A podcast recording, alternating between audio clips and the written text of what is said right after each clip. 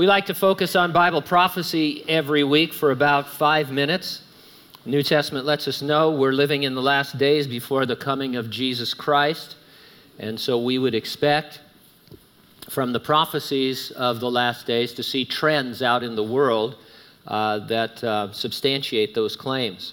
The Bible describes a yet future period of seven years during which the entire planet will experience tribulation like never before.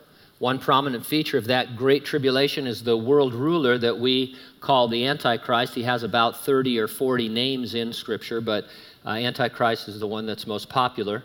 At one point in the middle of the tribulation, he will exercise complete control over his citizens. No one will be able to buy or sell anything without having first sworn allegiance to him. This is called the mark of the beast, and it will be the ultimate totalitarian state. His ability to control every aspect of a person's life, that's not something that's going to happen overnight. Things must already be in place for him when he seizes that power.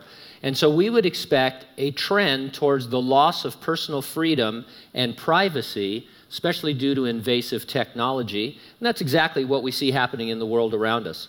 I read an article titled, The FBI is trying Amazon's facial recognition software. I don't know why I think that's funny that uh, the FBI and Amazon have teamed up.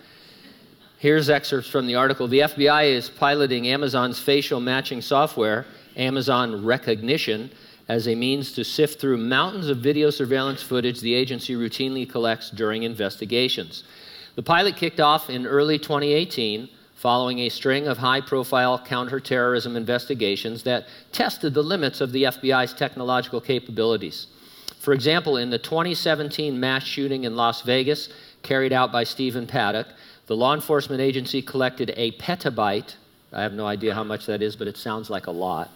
A petabyte worth of data much of it video from cell phones and surveillance cameras. We had agents and analysts, eight per shift, working 24 hours a day, seven days a week for three weeks, going through the video footage of everywhere Stephen Paddock was the month leading up to him coming and doing the shooting, said FBI Deputy Assistant Director for Counterterrorism Christine Halverson. She said Amazon Rekognition could have gone through the same data from the Las Vegas shooting in less than 24 hours three weeks faster than it took human agents to find every instance of his face in the mountain of video.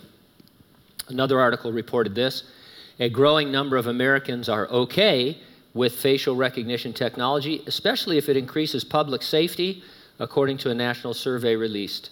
The survey found only one in four Americans believe the federal government should strictly limit the use of facial biometric technology.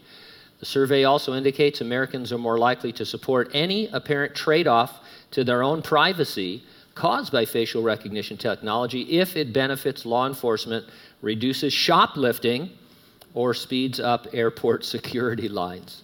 Now, whatever you think about this politically and personally in terms of loss of freedom and all that, that's, that's important, obviously, but I bring it up only to show that our world is trending towards the elimination of personal privacy and personal freedoms. And it's headed towards a surveillance state, and this is exactly what the Bible predicted 2,000 years ago. Read the Bible, and you are on the same page as the newspapers today. Now, as believers, we expect the imminent return of Jesus to resurrect the dead in Christ and to rapture living believers. That event is promised by Jesus and his apostles and uh, it is our blessed hope. And so each week I ask you, are you ready for the rapture? If not, get ready, stay ready, keep looking up, because ready or not, Jesus is coming.